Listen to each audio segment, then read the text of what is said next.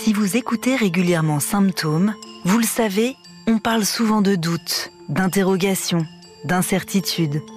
Car les médecins qui témoignent ici le font la plupart du temps avec beaucoup de franchise et d'humilité.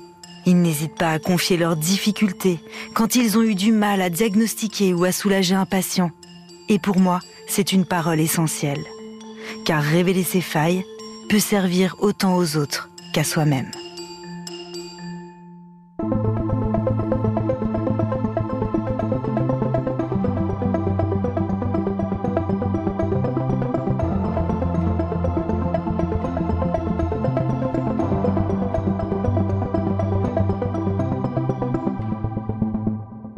Suis Éléonore Merlin, journaliste à RTL, et vous écoutez Symptômes.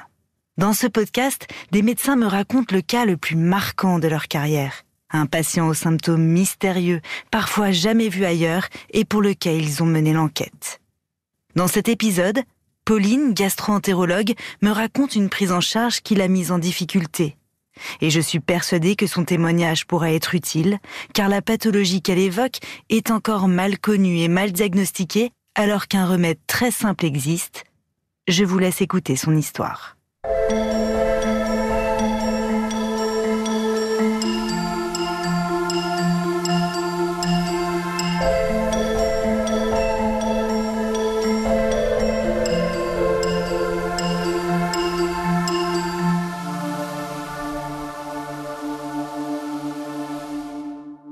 J'ai vu ce patient pour la première fois en consultation juste euh, en tout début d'été 2017 donc cet homme de 28 ans, je ne le connais pas, je ne l'ai jamais vu. Il vient accompagné par, euh, par son épouse. Il vient me voir parce que à peu près un mois avant la consultation, il a été hospitalisé aux urgences pour des vomissements et des douleurs abdominales. De façon assez stéréotypée, il décrit des nausées plutôt matinales avec des vomissements, surtout le matin, et puis des fortes douleurs abdominales. Vraiment, c'est ce qui l'a amené aux urgences, c'est que ça ne se calmait pas, malgré ce qu'il avait pu mettre en place, euh, moins manger par exemple. Et voilà, ça l'a inquiété et la, douleur a fait qu'il s'est rendu aux urgences. Mais j'ai pas plus de détails euh, parce que c'était déjà il y a un mois et donc il est un peu moins, euh, c'est moins précis que évidemment si je l'avais vu immédiatement au moment de cet épisode. Il m'explique qu'il a été pris en charge, qu'on lui a fait une échographie abdominale, d'après ce que je comprends, qui a mis en évidence un foie gras. Je prends cette information euh, comme une information euh, pas forcément déterminante. Il y a beaucoup beaucoup de personnes qui aujourd'hui ont un foie gras par euh, un manque d'activité physique ou un surpoids. Une stéatose hépatique, c'est le terme médical qu'on utilise pour dire foie gras. Et eh bien, c'est quand à l'échographie, on regarde le foie et quand il apparaît beaucoup plus brillant par rapport au rein. Alors c'est un peu technique tout ça, mais ça veut simplement dire eh bien, que le foie est gras il peut être gras en lien avec une consommation d'alcool excessive. Il peut être gras en lien avec une hygiène de vie qui, par exemple, lorsque l'on mange trop riche, pas forcément trop gras, hein, mais ça peut être trop sucré, en tout cas avoir une alimentation un peu déséquilibrée, ne pas faire assez d'activité physique, être euh, en surpoids. Alors lui, il n'est absolument pas en, en, surpoids et il m'explique également qu'il a eu une fibroscopie gastrique, donc une endoscopie où on va regarder l'estomac et a priori, la fibroscopie, me dit-il, est normale. Il m'apporte des prises de sang, donc ça c'est les seuls éléments que j'ai de façon euh, physique à la consultation. Et ces prises de sang montrent un bilan du foie qui est perturbé. Il a des transaminases, c'est-à-dire des enzymes du foie qui sont élevées.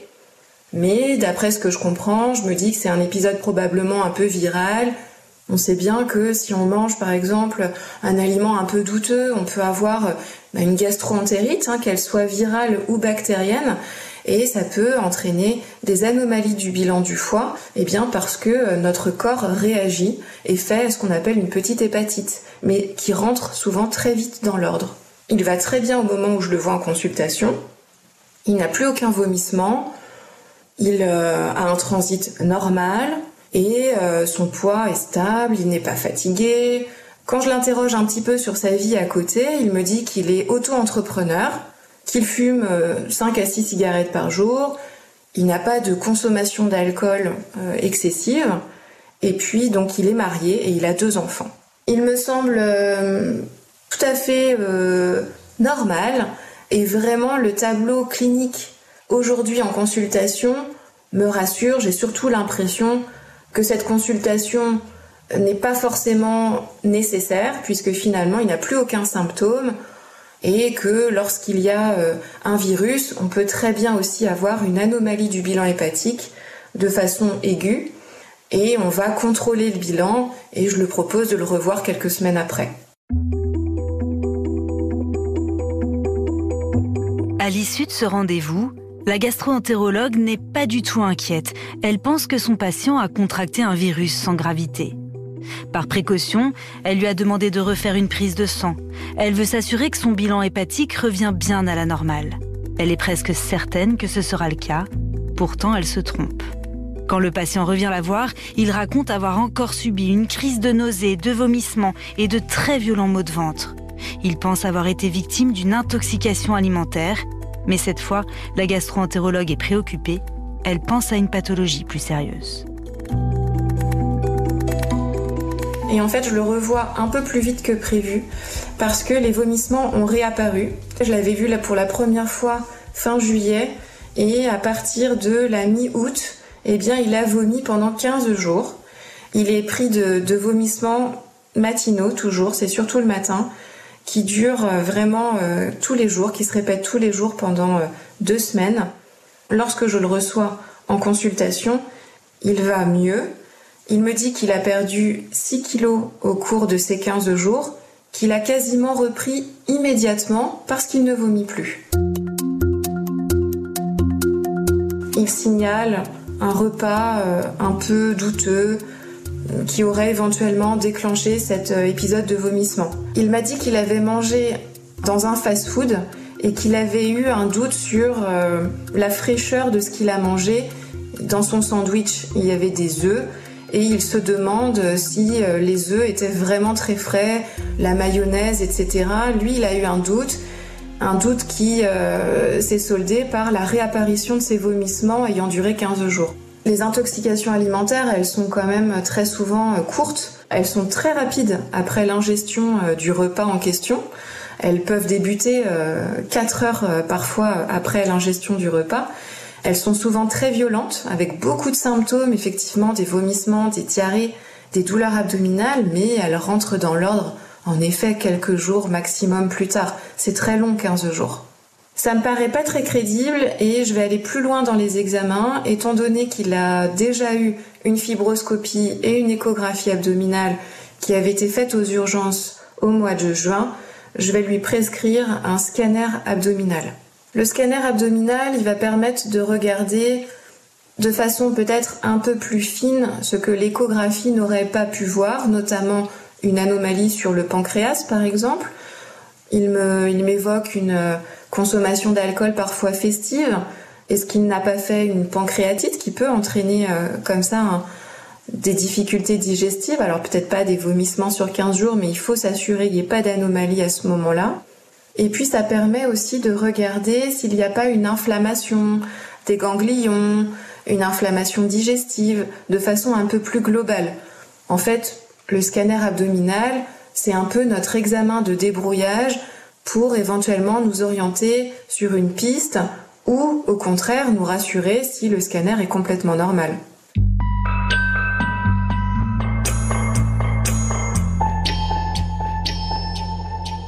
Donc je le revois euh, à peine 15 jours plus tard et le scanner eh bien, montre des anomalies. Il montre un épaississement du début de l'intestin grêle avec un aspect de ce qu'on appelle une pseudo-invagination. Alors euh, c'est un peu euh, technique, mais l'invagination, c'est quand un morceau d'intestin va rentrer dans l'autre, un peu comme une chaussette. Et ça, ça pourrait expliquer un tableau d'occlusion avec des vomissements. Et puis quand l'invagination s'enlève toute seule, il y a un retour à la normale. Donc ça pourrait coller au tableau clinique de mon patient. Et le scanner montre aussi que le côlon, donc le gros intestin, a des parois qui paraissent un peu épaissies et le radiologue mentionne sur son compte-rendu Attention, cela doit faire évoquer éventuellement une maladie inflammatoire digestive. Et alors évidemment, en tant que gastro-entérologue, si je vois une anomalie de l'intestin grêle et une anomalie au niveau du côlon, je pense à une maladie de Crohn. Ce patient est un patient jeune de 28 ans. Il entre parfaitement dans cette hypothèse de pathologie.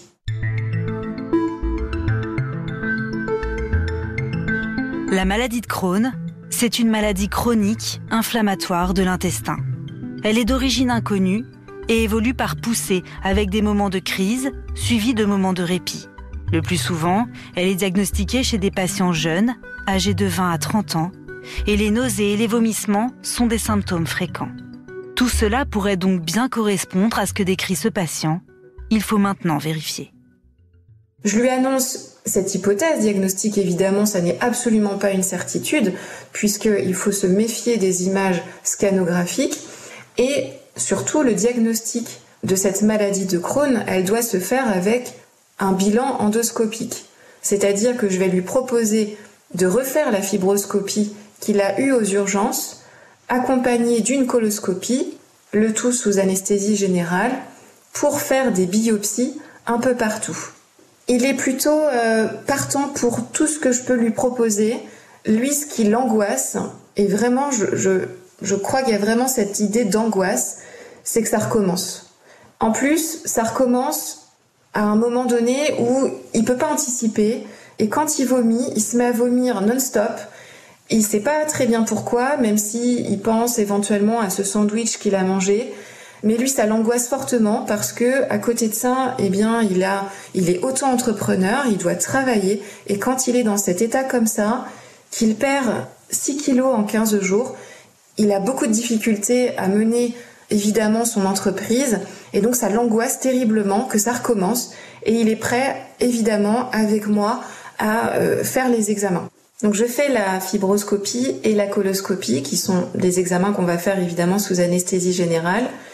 La fibroscopie ne montre aucune anomalie visible. Ça me paraît assez logique. C'est vrai que pour les patients qui ont une maladie de Crohn, très souvent, l'examen de l'estomac est normal. Donc je passe à la coloscopie. Je fais la coloscopie, donc je remonte dans le côlon, le côlon gauche, le côlon transverse, le côlon droit. Je suis très étonnée parce que alors que le radiologue décrivait des parois épaissies du côlon, je ne trouve absolument rien, aucune inflammation, la muqueuse du côlon est tout ce qu'il y a de plus normal, pas du tout de parois rouges, de parois gonflées. Donc c'est vrai que je suis étonnée, mais parfois, eh bien, quand on a des anomalies décrites au scanner, c'est pas toujours retrouvé à l'endoscopie, c'est les limites d'ailleurs du scanner, et puis parfois aussi, on peut tout à fait passer à nouveau après la bataille, c'est-à-dire que dans l'intervalle, peut-être, la muqueuse a cicatrisé, mais je trouve quand même que la muqueuse est trop normale pour être une muqueuse qui vient de cicatriser. Normalement, on devrait avoir quand même quelques petites traces un peu rouges, ce qui n'est absolument pas le cas. Donc je termine ma coloscopie et je vais annoncer les résultats aux patients. Sa première réaction, c'est d'être déçu.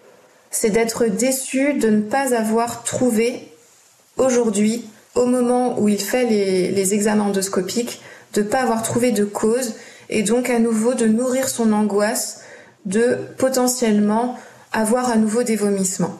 C'est souvent une réaction qu'on retrouve euh, chez beaucoup de patients, cette déception à l'annonce des résultats normaux, ce qui peut être très paradoxal quand on annonce une maladie grave à d'autres patients, que certains qui ont des examens normaux puissent être déçus. Et pourtant, c'est vraiment une réaction qu'on retrouve. Donc on essaye toujours, on débriefe ensemble. Sa compagne est euh, présente aussi à l'annonce de ces résultats. Et souvent, les accompagnants sont plutôt aidants en disant, bah, regarde, c'est une bonne nouvelle, ça veut dire que t'as peut-être pas une maladie de Crohn, euh, ça veut dire que t'as peut-être pas une maladie chronique, c'est quand même chouette, rassure-toi, elle est aidante Et effectivement, il faut qu'on positive et on essaye vraiment de passer ce message. Voilà, c'est quand même une bonne nouvelle de ne pas avoir de maladie inflammatoire sur ces examens. Oui, c'est une bonne nouvelle. La gastro-entérologue n'a rien trouvé d'inquiétant et le diagnostic d'une maladie inflammatoire comme la maladie de Crohn est donc de moins en moins probable. Mais impossible d'arrêter sa prise en charge ici. À deux reprises, son patient a eu des crises violentes qui ont duré plusieurs jours. Il faut trouver pourquoi. Elle décide alors de lui proposer un dernier examen. Alors je lui propose tout de même de compléter ce bilan endoscopique par une endoscopie de l'intestin grêle. Parce que finalement, quand on fait une fibroscopie de l'estomac et une coloscopie, eh bien, on ne voit pas les 3 à 6 mètres d'intestin grêle qui sont entre l'estomac et le côlon. Et il y a une technique bien particulière pour regarder l'intestin grêle qui est de réaliser ce qu'on appelle une vidéocapsule endoscopique. C'est un examen qu'on fait pas souvent et qu'on va proposer assez euh, fréquemment pour le bilan d'une maladie de Crohn parce que même si la fibroscopie est normale, même si la coloscopie est normale, eh bien on peut avoir des maladies de Crohn uniquement de l'intestin grêle ou bien d'autres pathologies uniquement de l'intestin grêle. Donc il faut vraiment qu'on puisse aller regarder cette portion digestive qui n'a pas été vue jusqu'à maintenant. Le, le patient euh, vient un matin à jeun, il a bu euh, une préparation laxative mais beaucoup moins importante que celle de la coloscopie. Et il se présente au cabinet où il va avaler sous forme d'un gros comprimé une caméra, une mini caméra qui va prendre des photos très régulièrement tout le long de son passage dans l'intestin grêle.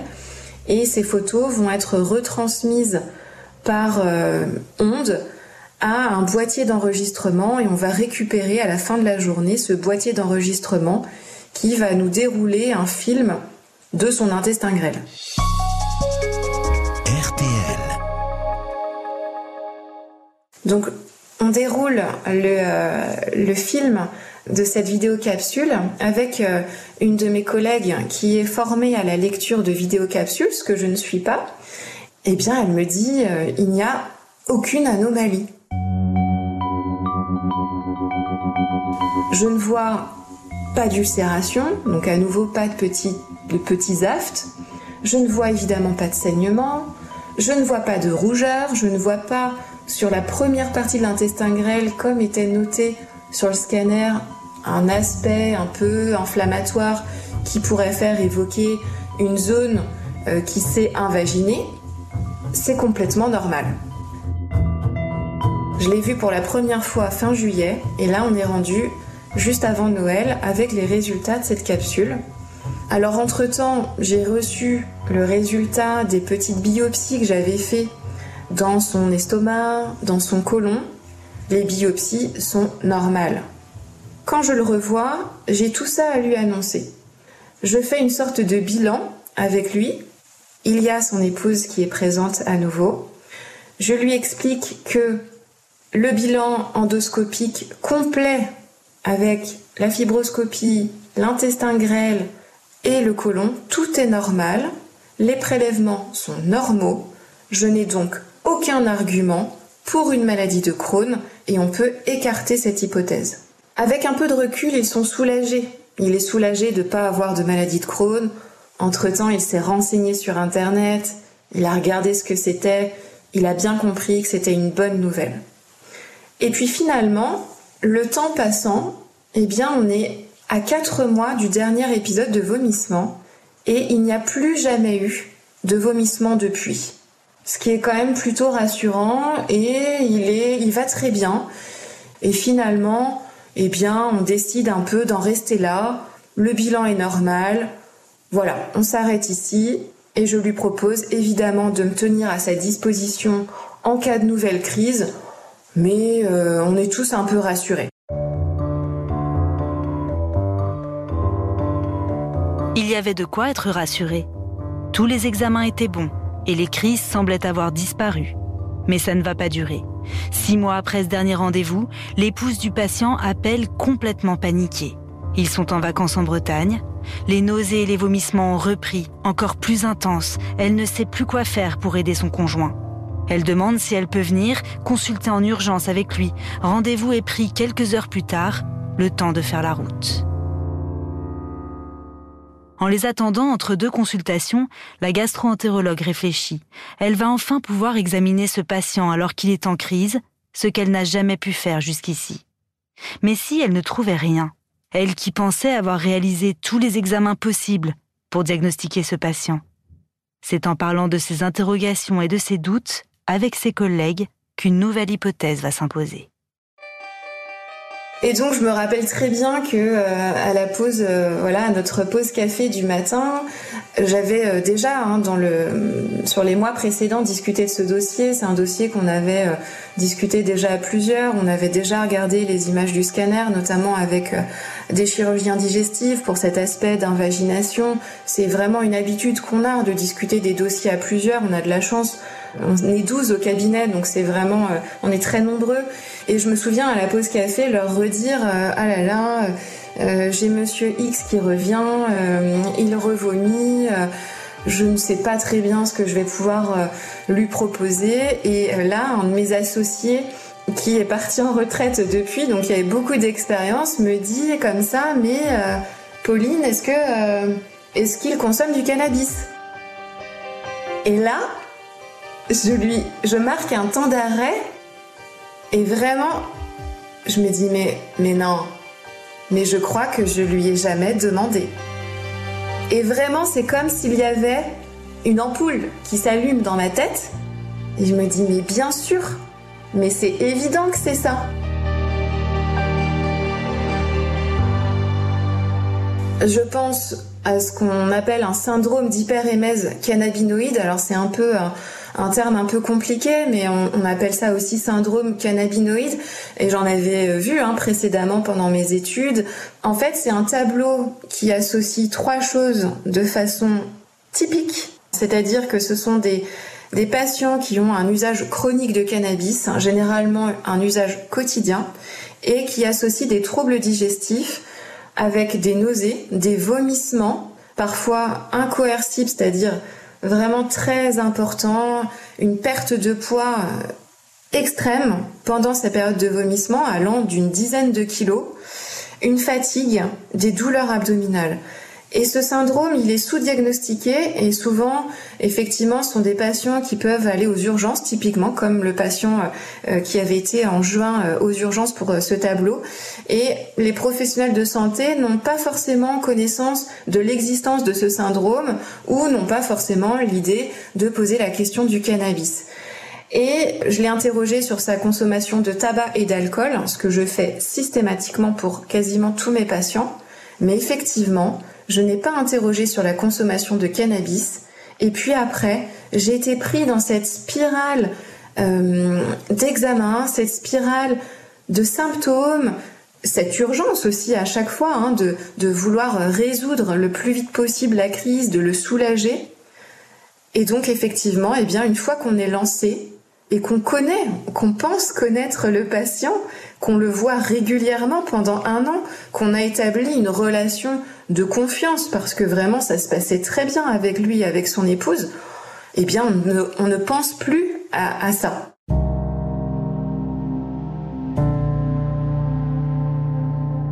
La gastro-entérologue se refait le film. À son patient, elle avait bien posé des questions sur sa consommation d'alcool et de cigarettes, mais elle n'avait pas abordé les autres toxiques. Et puis il y a eu les soupçons de virus, d'intoxication alimentaire, de maladies inflammatoires, tous ces examens à effectuer et à analyser. Et l'hypothèse cannabis n'a finalement jamais émergé dans son esprit avant cette discussion avec ses collègues. La gastro-entérologue est maintenant pressée de recevoir son patient pour vérifier qu'il s'agit bien de ce syndrome. Donc il arrive après avoir fait plusieurs heures de route. Je l'écoute, je l'écoute me reparler de, cette crise. Et là, je, prends un peu de recul et je lui pose la question d'une consommation de cannabis. Je lui demande s'il consomme du cannabis. Et en fait, tout de suite, il me dit bah, que oui, bien sûr. Il fume du cannabis depuis au moins 10 ans. et il fume à peu près deux joints par jour tous les jours. Et lorsque je lui pose la question pour le syndrome d'hyper-MS cannabinoïde, c'est assez typiquement soulagé par un bain chaud et euh, une douche chaude, il me dit qu'effectivement, c'est euh, soulagé par une douche chaude. Et là aussi, de façon très typique, eh bien, il m'explique qu'il augmente sa quantité de cannabis en période de crise dans un espoir de soulager, ce qui vient en fait aggraver ses symptômes. Je lui explique et je suis tellement sûre de moi et presque tellement soulagée d'avoir trouvé qu'il l'accueille avec euh, beaucoup de beaucoup de soulagement lui aussi. Et en fait, il me, il reconnaît mm, avoir caché cette consommation parce que finalement, certes, je lui ai pas posé la question, mais il m'en a jamais parlé lui non plus. Et il m'a dit qu'il était, voilà, c'était une consommation cachée, qu'il ne, avec, voilà, il était pas du tout à l'aise avec ça. Il avait jamais osé me dire qu'il consommait de façon quotidienne. Sans problème, il me parlait de sa consommation d'alcool, comme par exemple sur le week-end festif. Mais par contre, il avait pas du tout envie de, de me parler de ça et il était assez volontairement passé à côté de ça. Donc je lui ai expliqué que la seule façon de ne plus vomir, c'était d'arrêter complètement sa consommation de cannabis. Sur le coup, il m'explique que ça va être difficile parce que c'est une consommation qu'il a depuis très longtemps. Donc je lui explique que peut-être il va falloir être aidé sur le plan addictologique. Il n'a pas envie. Et il me dit qu'il va vraiment essayer, qu'il est motivé parce que il ne veut plus jamais que ça se reproduise. Et puis depuis ce jour, depuis cette consultation, je n'ai plus eu aucune nouvelle de ce patient. J'estime, je pense, évidemment qu'il va beaucoup mieux, puisque euh, en médecine c'est typique, quand on n'a pas de nouvelles, ben, c'est que les patients ils vont bien. La première des leçons, c'est que plus jamais je ne passe à côté d'un syndrome d'hyper-MS cannabinoïde. C'est sûr et certain. Les symptômes sont tellement typiques qu'aujourd'hui j'interroge systématiquement mes patients sur leur consommation de cannabis, surtout s'ils fument. C'est mal connu parce que euh, parce qu'on interroge probablement pas suffisamment les patients ou euh, que les patients ne le disent pas, le cachent, alors qu'il n'y a pas de jugement, hein, bien sûr, là-dedans et parce qu'il n'est pas assez connu. Il est euh, le problème, c'est que ce sont des symptômes qui peuvent être celui, euh, eh euh, d'une gastroentérite. ça peut être les symptômes d'une autre maladie inflammatoire, et que nous, les médecins, on veut toujours éliminer quelque chose de plus grave. tout orientait vers une cause. Donc on déroule un peu le fil et on continue à fond dans nos hypothèses diagnostiques. Et le fait d'en discuter, vraiment, c'est, je pense, la clé. Hein, le fait d'en parler de façon euh, collégiale à d'autres personnes qui, eux, ont vraiment du recul, peuvent nous dire, ben moi, je peut-être que c'est ça. Est-ce que voilà, est-ce que tu l'as interrogé là-dessus? Et c'est comme ça qu'on qu'on y arrive.